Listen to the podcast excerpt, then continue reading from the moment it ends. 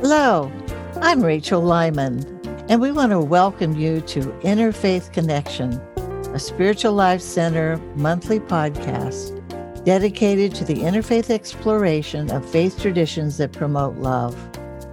Our study will allow us to build bridges of understanding, acceptance, love, and peace. My partner in so many ways on this journey is Rev Dave Lyman, Senior Minister for the Interfaith Explorers. He's an ordained interfaith minister and my beloved husband. This year, we will be on a grand adventure of exploring interfaith, and we're so excited that you have joined us. So buckle up and get ready for our 2021 adventure with today's podcast. Hi, this is Reverend Dave Lyman, and today on Interfaith Connection, we're going to look at interfaith in the Sacramento region. I'm excited to be interviewing two interfaith activists in the Sacramento area. And my first conversation will be with Reverend Michael Moran. Excuse my voice. He's got lots of background, but let me share a few thoughts.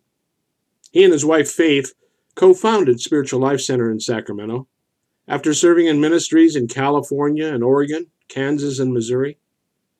He has been an interfaith activist in the region, and in the midst of it all, he's a great Irishman and a friend of mine. Michael, welcome this morning. Thank you, David. It's good to see you again.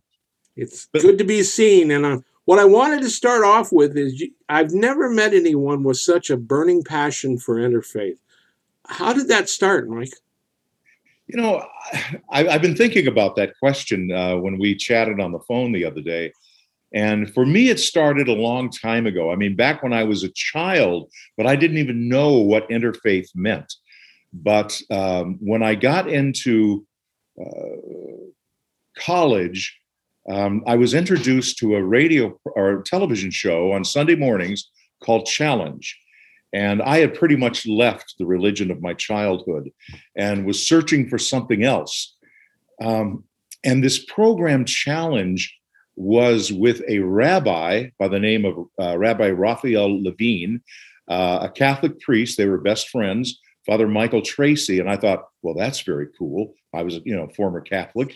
And then the third chair was reserved for a member of another faith and they would just respectfully dialogue with each other. And I thought, wow, if I could find something like that, you know, uh, uh, that would be wonderful. And then fast forward a few years later, and I'm working at a radio station in Seattle, and there's a group of people that I really liked the way they showed up in life and how open they were. And I, I kept asking them, you know, where do you go? And they said, well, we go to Unity in Bellevue. And so one day I decided that I was going to go to Unity of Bellevue to find out what this was all about. And I walked in that day and it changed my life because it was a very open ministry. Uh, first time I'd ever seen a woman minister. And after I'd been going there for a while and getting more and more involved in the church, I went up to the minister, Kay Arndt, and I said, I want to know more about this. Where do I start? And she said, Follow me. And she walked me into their library, which had a section on Islam, Hinduism, Christianity, New Thought, Buddhism. And she said, Start here. And I said, Well, do you recommend? She goes, No, start. Spirit will direct you. And I can't tell you how exciting that was for me to be given permission to think, to question, to go wherever spirit led me. And, uh, you know, and I did start reading and taking classes on the different religions. And that's also, Dave, where I met my late wife, Faith. And um, years later, as we're going on one of those dates where you're really getting to know each other. And we went up on the Canadian border and we were on Glacier Creek and we spread a, a picnic blanket there pulled out our bottles of wine and started that getting to know you kind of dialogue if you could if you would if you what would and i asked her i said if you could do anything what would it be and she kind of paused for a moment, got a funny look on her face, and she goes, I, I want to be a unity minister. And I went, Oh my God, so do I. You know, and I had never uttered that. I'd never told anybody because it was so far out of the realm of possibility. But that started a dialogue that day on the banks of Glacier Creek where we said, if you could create a ministry from scratch, not what you've inherited from thousands or hundreds of years, but from scratch, what would it look like? And we started talking about a place where people from all different faiths or no faith could come in and share with each other and not try to convert each other, but to learn from each other. And that just began with that once that seed was planted, uh, you know, it every ministry that we took uh, had that thought in mind a place where people can love and serve and remember together and not worry about converting somebody to my way of belief or my version or concept of God. And that just evolved over the years uh, in a wonderful way. And it eventually brought us back to Sacramento because now, we had been there for a couple of years in the in early 90s and we fell in love with Sacramento. So let me interrupt there. Um, I told Rachel you truly did find faith. I did find faith. Yeah. In your, in your I exploration. I went um, to I went to church looking for faith and I found faith. beautiful, beautiful package. There you go. Um, didn't and and also you you and Faith become very very close to Rabbi Levine? We did. That uh, same rabbi that I used to watch when I was in college. Uh, he was a, a frequent speaker uh, he looked just like Colonel Sanders, a little, a short Colonel Sanders, and he had a cane that he called his conscience. That on that cane was carved, "Whatever is hateful to you, do not do to another." And so one Sunday, Rabbi Levine was scheduled to speak at uh, Unity of Bellevue, and the place would be just room only. And uh, they asked, I got a call from from the ch- the church office and they said, "You live uh, in this such area, don't you?" And I said, "Yeah, I do." And she goes, "Well, that's where Rabbi Levine lives there. I wonder, could you pick him up this Sunday?" Uh, because his ride has fallen through. He couldn't drive. And I went, What? Of course I can. and so I picked him up in my little sports car, and, you know, he uh, I was driving him to church and, and just gushing all over him. And uh, Rabbi Levine and Faith and I and his wife uh, uh, became very, very close friends and had dinner together many times and bought uh, Riva Levine's paintings. And when Faith and I were married, we were married by a unity minister, Rabbi Levine, and suppo- we were supposed to have a Catholic nun, but she busted her knee up, so she couldn't. Oh, there you go. Yeah.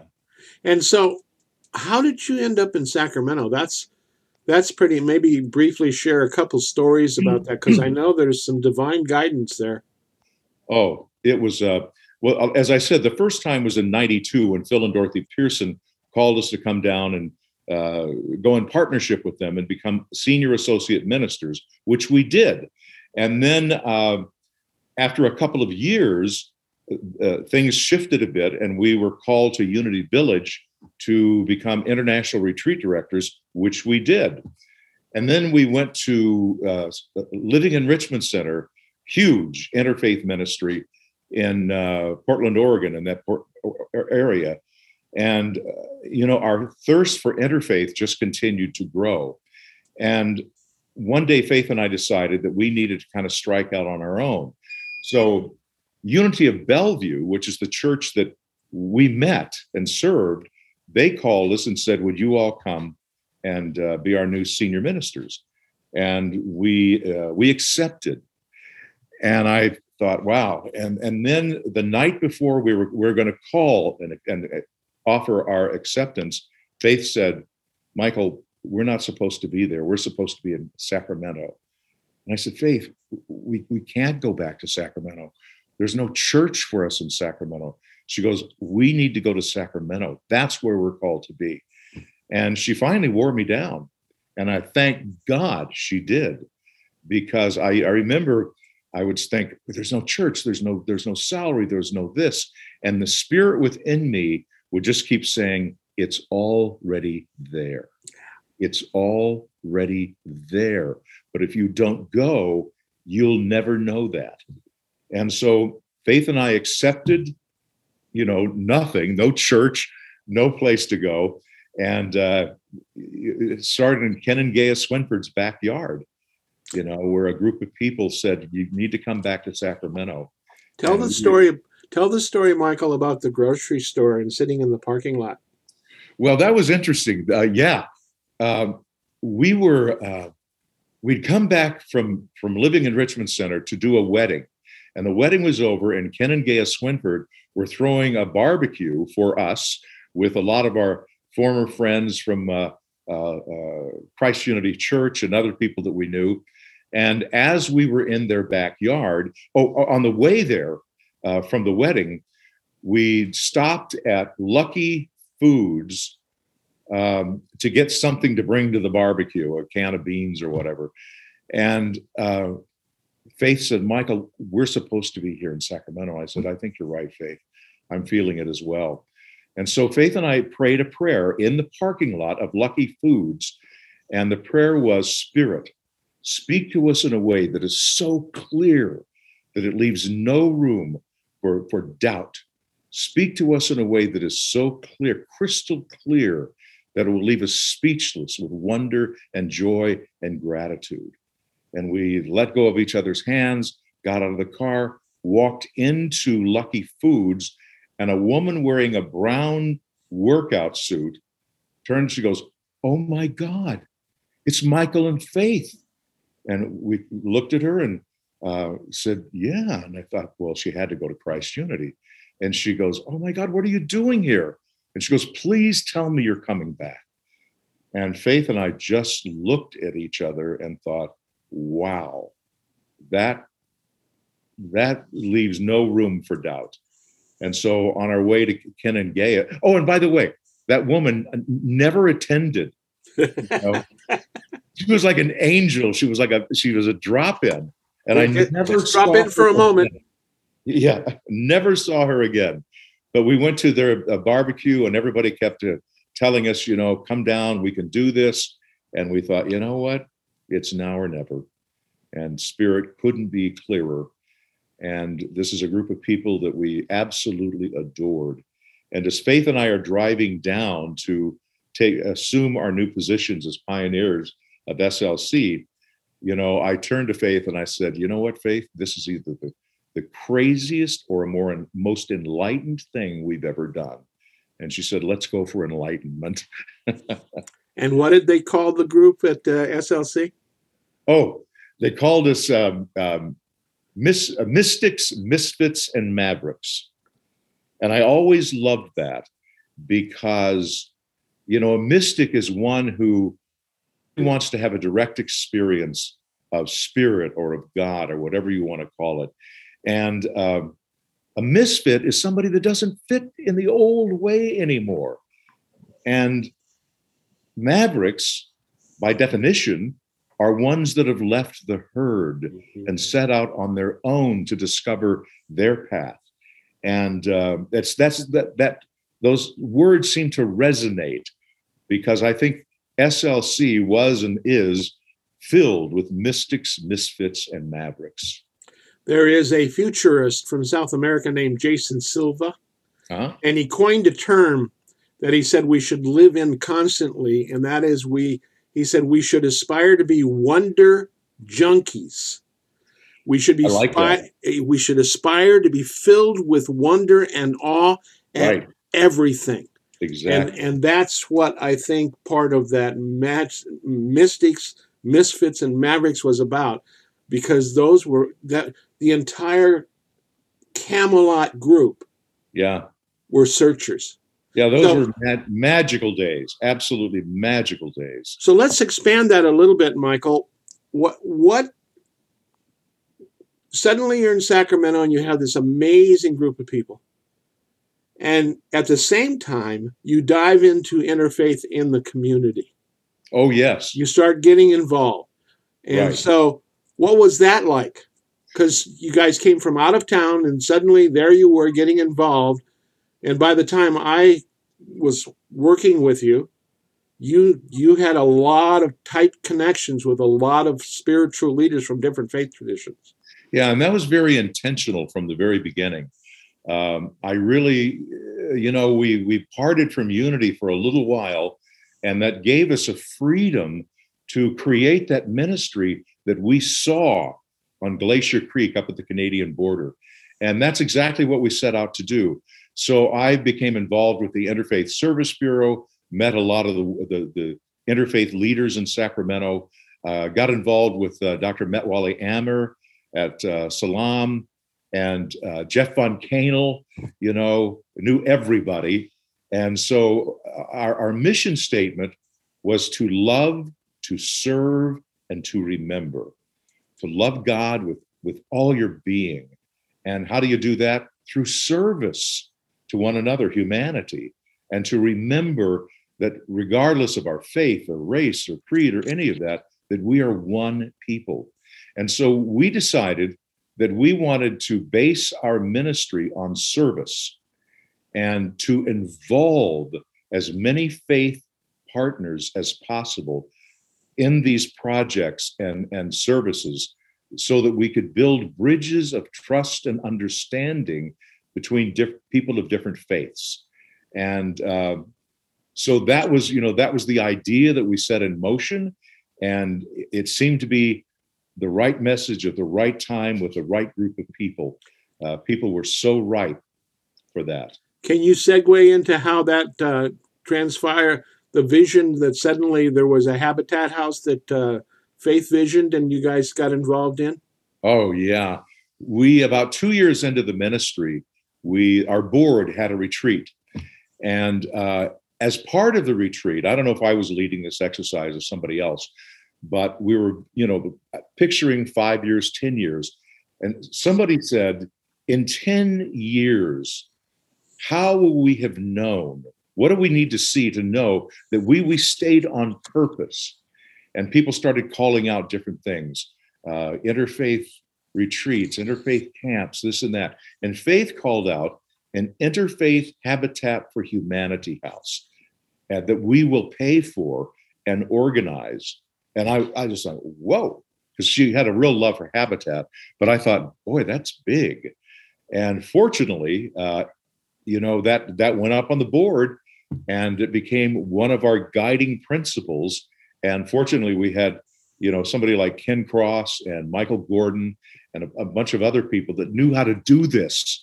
And we brought in the, the Sikhs, the Buddhists, uh, Jews, uh, Christians, you know, uh, Hindus, all contributing over a one year period to building this Habitat for Interfaith Habitat for Humanity house. And the very walls we sent to the different synagogues, gurdwaras, mosques, temples, and the people would write their prayers in their language or in just their their prayer from their tradition and those went into the the structure of that building and we called it the house that prayer built. And there were prayers from all different faiths. And I don't know if you remember, Michael, but I remember a Saturday where you and I were putting those walls up, those dry walls up, with our nail, with our nail, our hammers and nails, as the construction people looked on in horror and got a repair team f- to follow us as we put up things. I do remember that. You were my partner in crime that day. Yeah, we got uh, into a lot of trouble it was humbling to see our work come down. Yes, it was, or or be have other nails added to it. Exactly. So interfaith when you when I met you and when we started in the late 90s and, and early 2000s, um, interfaith was kind of off in the distance in many ways. yeah. And it has become the buzzword, the catchphrase. Right. You know, the, the Pope had an interfaith prayer day where everybody came to to the Vatican and prayed. Um, what do you see ahead for interfaith, Michael? You know, it's really the spiritual landscape. It has changed and is changing so much. Um, and the way that we connect is changing so much. With the pandemic, you know, we're not able to come together as we did at that time uh, to have shared service projects for the common good of the whole community, regardless of their faith.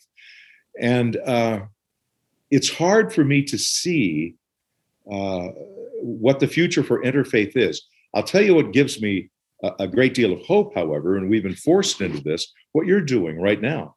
Um, you know, you're broadcasting out these ideas. People are live streaming on Sundays from their temples and mosques and churches. Um, and I think that with the access that the internet has offered us, that we're becoming more interfaith because we have access to information we never had before, and it's right at our fingertips. And so, uh, you know, it's hard for me to say what is the future for interfaith. I think you're a part of the future for interfaith, what you're doing. And uh, I'm kind of interested. I believe in divine order, and I don't know where this is going. I knew how to do it in my time by bringing people together in service projects. That's not possible right now. You know, we used to have interfaith classes that would draw hundreds of people, and you can't do that now. But um, you can via internet. Uh, for instance, Gaya and I, we uh, subscribe to David Whyte series on Sunday mornings. Uh, great poet, Irish poet, and uh, philosopher. And so we're getting spiritually fed that way through Unity of Coeur d'Alene, through Richard Burdick's church, you know. So we're we're able to reach out in ways that we never could before. Yeah. Yeah, Sunday mornings in our house we go see Ken Daigle, we go see James Trapp. We it's just wonderful Oh, I know. This entire landscape of wonderful um, leaders speaking interfaith. It truly is. It really is. So, so as we come near the end, Michael, well, not the end, is really just the beginning. Um, one of the people that you worked with was Richard Montgomery, who recently passed away, who was a force in interfaith in oh. Sacramento. Uh, can you share a memory with, about working you know, with Richard? Well, I, I served on the uh, uh, Interfaith Service Bureau Board of Directors for many terms, and Richard was uh, was president on one of those terms so we spent, you know, hours and hours and hours together uh, planning different interfaith events. But one that I do remember, we were trying to think of an interfaith service project that we could all get involved in. And uh, Richard was uh, with the LDS Church. Uh, I'm, I, I, think, I know he was an elder and way up there. Uh, brilliant man and just the nicest guy. Uh, and he said, Well, you know, he said, The LDS church, we have a canning facility. And he said, What if we what if we all got together, Jews and Christians and Hindus and Buddhists and you know, whatever SLC is, and we canned applesauce. And we all went, wow, that's a great idea. And that's exactly what we did. They donated all the apples, the whole facility. We candled uh, uh, uh, thousands of cans of applesauce that was then distributed to the homeless shelters and you know food banks and uh, and that was a real fun event. I remember that very well. I remember that day. Yeah. And I remember how cold it was in that yes. plant yeah. was we did those apples. So Michael Richard Richard Montgomery was always the voice of reason. Mm-hmm when we would start getting sideways with each other, because when you have all these different faiths sitting around the table, you get sideways with each other every once in a while. One of my favorite stories is the one of a group of ministers sitting together, uh, going sideways, back and forth and back and forth and back and forth. And I share this with the prayer chaplains. And then suddenly one of the ministers says, Hey, wait a minute, let's pray. Yeah. And all the ministers goes, What a great idea. because we have that. Yeah. Well, Michael, I, I'm so excited to have reconnected with you in, in a deeper way today. Oh, and you, Dave. But I'd also, knowing that you are a longtime minister, know that you will have some closing words because ministers do. And just remember the thing of blessed be the brief, Oh, yes. Invited back. But what message would you want to share about interfaith and life with the Sacramento community as we finish up? You know, I would probably harken back to things that I felt for for so many years, for decades. You know, the symbol of uh, SLC uh, is the oneness symbol, and Faith and I discovered that at the village. Uh, got in contact with the artist that created it, and then were granted the privilege of reproducing it and selling it. And you know, it, it's a symbol of all, not all, but seven of the major faith traditions, um, all together in the same symbol. And it, Isaac Soltis, who was the artist and creator of that, based that on the Dalai Lama's quote, There will never be peace on earth until there's peace among our world religions. And I believe that with every every cell of my being. And the other thing that comes to mind is what we need. We, everybody keeps talking about unity and family, and boy, do we need that today more than ever. Do we need interfaith? And our, our dear Mother Teresa, you said, you know, the, the reason the reason that we have no peace on earth is because we have forgotten we belong to each other. We are family. And we are family. Thank you so much, Michael. We just finished up a wonderful conversation with Reverend Michael Moran, one of the interfaith activists in the region. And we're going to continue that theme today, talking to somebody that is a former inter, serve, Interfaith Service Bureau before it changed its name president, who's been active in the community and in interfaith for 17 years. So I want to introduce today John Fish. John, welcome. Thank you, Dave. Glad to be here. You know, you have been active for a long time.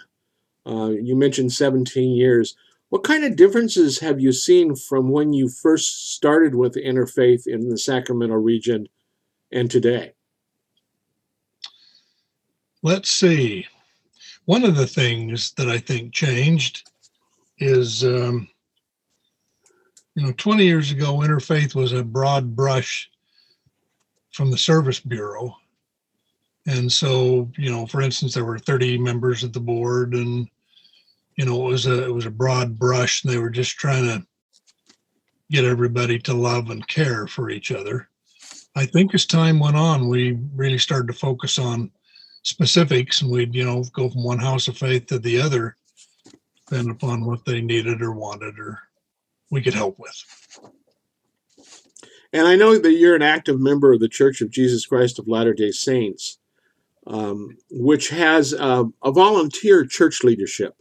Everyone is a minister in the church, and so bishops are chosen straight from the congregation. With all the busyness of that, and and the active church roles that I know you've had through the years, how in the world did you end up in interfaith? you know, I was uh, working for the church, taking care of their buildings and properties and all of those other things when a when a green initiative first started. And they called and said, you know, they'd driven by and could see that the lawns and the trees and the shrubs looked good and could I come on board to a subcommittee meeting down at St. John's once a month to sort of talk green initiatives. And that's how I got started. And as you went through the process, uh, how long was it before you became a board member? Let's see, about 18 months, I think. I, I did that green part for about 18 months. Okay. And and when you started, it was the Interfaith Service Bureau, wasn't it? It was, yes.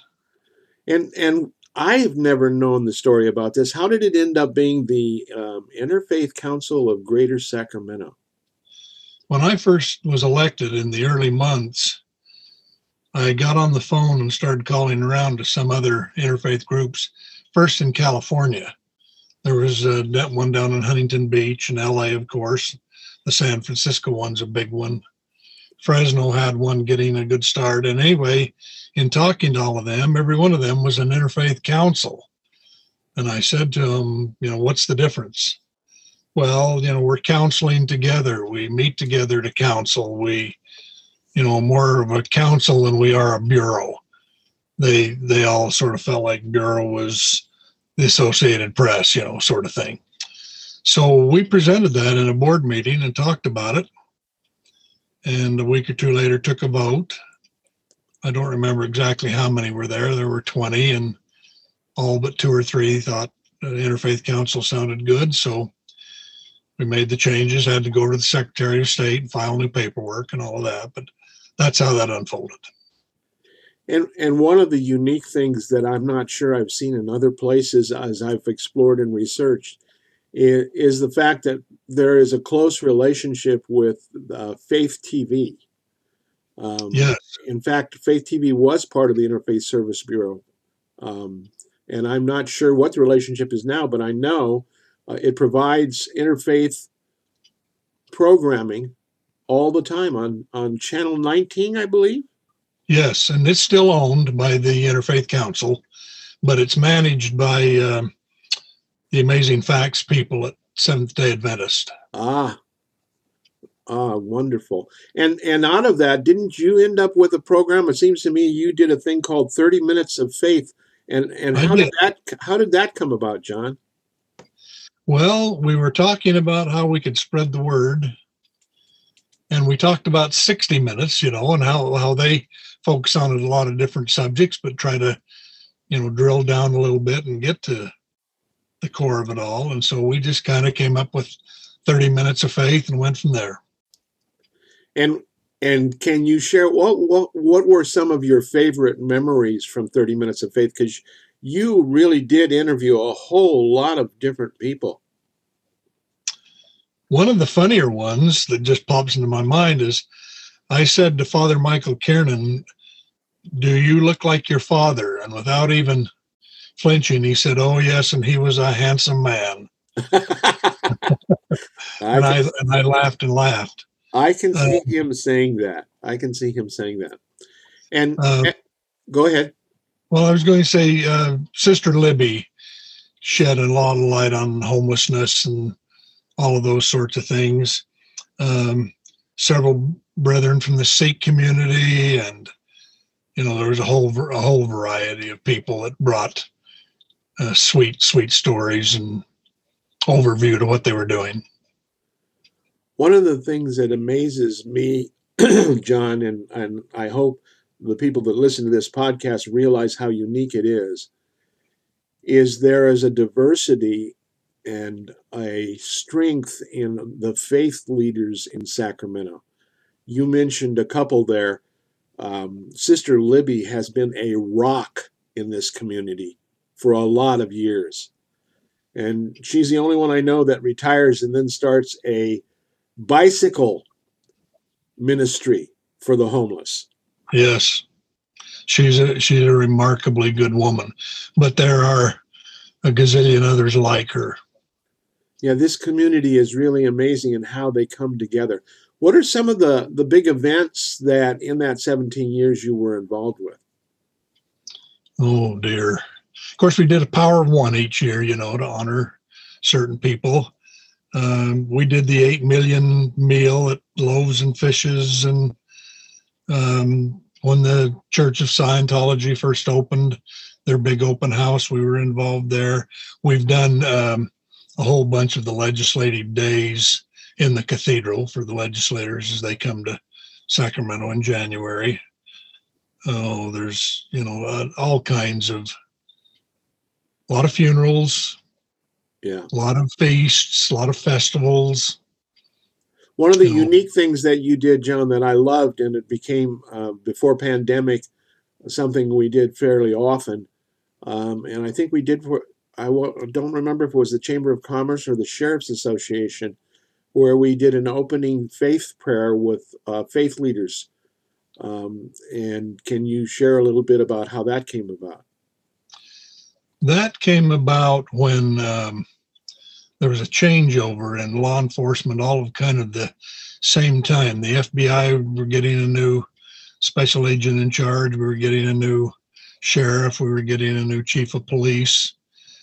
And we'd been doing those days of dialogue each month. And just before that, we'd done one with law enforcement. And they had shed an interesting light on trafficking and, oh, you know, addictions and a lot of other things. And so that uh, particular program you're talking about got launched out of that. And and I remember it was really quite amazing because I, I think I did it four or five times, and there would be eight or nine of us, and each of us would do a short prayer from our our grouping, and then a lot of times we would finish with a general prayer, and it was quite impactful. So I love you know, I got a lot of emails, not even get a little note in the mail and things saying somebody I didn't know had been there on that, you know, that particular day or week and had loved it and had felt inspired and uplifted. And that was sort of payment for me. I look forward to the days, John, when we can do that again. I hope so. So I want to generally expand a little bit because one of the things, and uh, I don't know, I didn't write any of this down, John. This is going to be a surprise for you. Um, in all the events I've been at with you, many times you have stepped into your family tree and quoted your grandfather or your mom or a different family member about life. And and I saw that in its application in the fact that during your leadership, we never had an interfaith event that didn't start on time and finish on time. And you were very clear about that. And, and you said that had something to do with, with your family and what you learned growing up. Can you share a little bit about family and what it means to you? I can, thank you. My father died when I was seven. And so I was raised by a single mother and a remarkably strong and decent woman. In talking about that, uh, start on time, end on time, one of her favorite sayings was, You have a right to waste your own time, but not a right to waste anyone else's. I love it. And, and I heard that from childhood and just grew up and subscribed to it. My father's parents lived close by to us, and my mother loved Grandpa a lot and respected grandma a great deal and and my grandparents were very important to me. I had two older brothers who grew up and just became I mean they were good kids growing up and they became really really fine men and all I had to do was kind of watch them and follow after them. And uh, so I I was surrounded by, you know, we were taught to laugh and love and sing and pray and study and help and serve and do and it you know it's just a it's what we did in our family and that's what I grew up doing. So that's how I live. And it came across. I love your explanation. And I have to tell you, I have uh, have borrowed it because, as they say, mimicry is the highest form of respect. I have borrowed uh, your story of the mansion, of the of the big house we all live in. Can you share that that vision of of and it's a it's a beautiful vision of interfaith. Well, you know, as you say that, my mind races about several places that I've lived and dwelled and heard and talked about. We just, um, when dad died, we moved to a brand new home sitting kind of out in the weeds. And I guess mother got a good deal. And uh, some some years later, she remarried a man who built her a home. Uh, my in-laws always had a nice home. Um, the whole term mansion sort of always stuck with me, Dave, from a mansion in heaven, and home became part of that. Again, my mother would say, you know, if you want to see God, come home, and you know, come where it's quiet and we live in peace and we pray and love and care. So the whole spirit of the mansion applies to a whole bunch of pieces of the puzzle of my life. It really does, doesn't it, John? And and the truth and the fact that there are a lot of different doors. Yes. But they all lead home. Yeah, and, and we always said, you know, we all live in the same house. We just came through different doors. We did. We did. So, as an interesting thing has happened in the last uh, month or six weeks. We've lost three board members, long time, not current board members, but people who've been long time members and active in interfaith. Um, Richard Montgomery, uh, Bishop Ron Allen, and uh, Diane Root. And I wondered if you had some memories of those uh, three, because you definitely did a lot of serving with them in different places. I do have some memories, and thank you for asking that. Richard and I graduated from the same high school. Wow. He just he graduated 15 years ahead of me. there you go. So I knew his family. His youngest sister was a close friend of mine. A whole bunch of those things long before we ever came to California. Uh, when I when I got here, I fell in with some of my service in the state presidency, and he was a state president. We were at region councils together and all those other things. Dennis Holland, you may remember, was involved in a lot of uh, interfaith family research, and they were doing, uh, you know, the African American soldiers and a whole bunch of those things. So um, I called him Dick growing up. Uh, Richard, you know, had known each other since I was a young kid, and he's just a good guy. You know, he came here in the Air Force and stayed and you know made a mark. He, he he liked to help people. He was a happy man. He grew up on a farm. He knew how to work, knew how to work hard. We used to laugh about uh, branding. You know, when it was time to brand cattle, boy, and the cattle didn't want that, and of course No. our fathers did want it, and you know that was quite a deal. Uh, Bishop Allen, who by the way, uh, his memorial service will be this coming Saturday. He was, um, you know, a terrific, high personality Christian man. He had battled some drug addictions in his earlier years and overcome all of that, married really well. Lady Gail's a terrific woman and they have wonderful children and grandchildren. And he just, he'd walked a long path and he, he knew the route and he knew the drill and, you know, he wanted to help people get to heaven. Diana, um, she was one of the first Jewish women I met. I had met quite a few of the men, and then I went to a Jewish event, and she was there, and she was uh, so cordial and happy and pleasant, and we became friends. I think that very night, and uh, I had just talked to her on the phone a few weeks ago, and then uh, you know she didn't say anything about being sick or any of those things. I was really surprised when I'd heard of her passing. They all three believed that we all ought to love each other we ought to get along and we ought to help each other and we're all children of god you know they all had the same theme It's so interesting for me that in this community, um, we're at a point in time where wherever we turn, there's a lot of chaos. There's a lot of things going on. And uh, one of the things I love about you is go straight to the foundation of the truth. Um, so, with interfaith, what what do you see for the future? What do you see in your what are your hopes of uh, us growing as spiritual beings? let's see i'm going to make a little longer story out of this than it probably ought to be but i want to make the point when i was growing up the only person of color i knew was a navajo indian. And then and i went to high school where everybody was caucasian. When our children were going to high school here in orangevale at casa roble with a couple of thousand students there were a whole bunch of people who were not just you know an american caucasian boy or girl. And our kids they they didn't see any of that.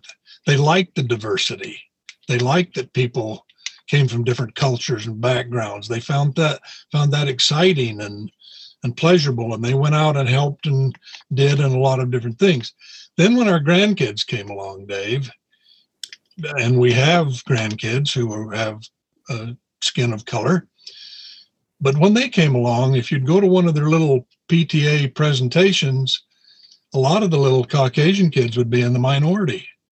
There were Asian kids and Islander kids and African American kids and Native Americans, and you know they were everywhere, and and none of the grandchildren saw anything different than he was just a boy or a girl, a friend in my class, and and I've always loved that, and so I think I think the future is we will we will meld and mold together more and more and more, and I hope we'll get past our sometimes racist ideals.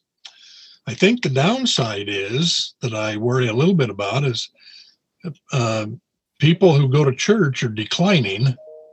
Every, everybody wants to just find their own faith in the out of doors or at the ocean or you know whatever it is they're doing. And um, it used to be that if you had a 50% of your enrollment coming to church, you were just sailing right along these days, if you've got 25%, people are really, really happy. And there's a lot of churches in Sacramento, and I'm, you know, staying in the circles who are clear down to 15%. Yes. Of everybody on their rolls come to church. Uh, that concerns me. But that 15% can still make a big difference, I think. Yeah. You know, 15% of good can go a long way. It's an interesting thing to me that um, the first time I heard of the poll was probably 20 years ago. They asked people, and it's just been growing, where people say, "I'm not religious, I'm spiritual."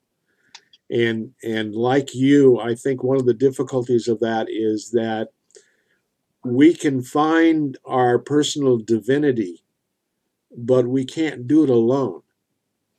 We we need the feedback of other people on the path with us, whatever that may look like and and I think that's part of the growth. That's part of the diversity. That's part of that's part of what Rachel does when she says, "Let's get together and and go visit the Gurdwara," or when we came visited the the temple before it was open. It, it's getting to know the different doors because they're so interesting. And you know? In the spirit of diversity, when I first moved to Sacramento 40 years ago, I heard a lot of Sacramento was really diverse, and they are. But I don't think they're any more diverse than Atlanta or New York or Los Angeles or Seattle. You know, there's a lot of diverse places. But I think if we can turn diversity into unity, then it'll be a wonderful, wonderful gift. And I think that can happen. I'm optimistic that can be. I agree. I agree. Last year, the Pope had a Vatican Day of Prayer where there were uh, Muslims and Hindu and um, Church of Jesus Christ of Latter day Saints. There were people from all faith traditions um, who got together and prayed, much like the group that you put together to open some events. So, as, go ahead. We are children of God, Dave. We're all children of God. Oh, amen he does, that and he's no respecter of person so he loves you and me the same and you know all of that.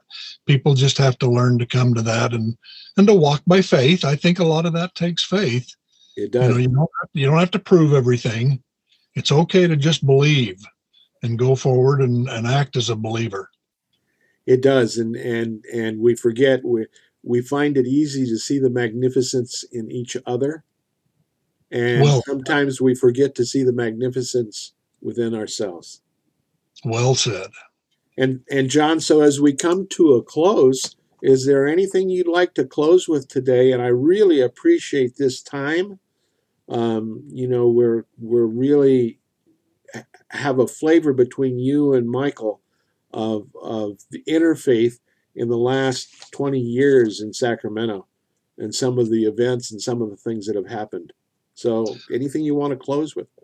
Well, keep doing what you're doing, Dave, because you and Rachel are doing a good work, and there's a host of people who are. And I, I think uh, you know, even though we might worry a little bit, as long as we don't surrender, if we keep plugging one foot in front of the other and keep doing, because there's still a whole bunch more good people on the earth. Amen to that. Are, and there are those who are not so good. And I, uh, the the theme that comes to mind always is Maya Angelou said, um, you know, what we sometimes forget is that there are no problems that are bigger than God. That's true story. And so we just take our breath and surrender and accept and move forward. Yep. And, and so, John, thank you for being here today.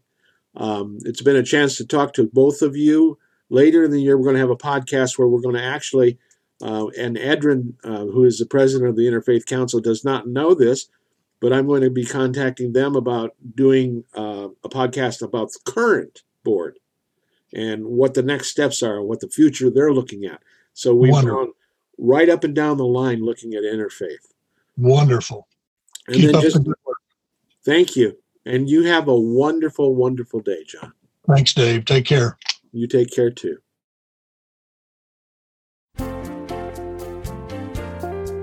Thank you for joining us today to experience and explore a deeper understanding of our interfaith look at the world. Our next podcast will be available the last Friday of the month. But we want to hear from you. So send us your comments, questions, and suggestions to interfaith at slcworld.org. That's interfaith at slcworld.org. Because we want to know about your interfaith heart. So let us all remember as we go on our different paths that Gandhi said, a peaceful exploration of all faiths is our sacred duty.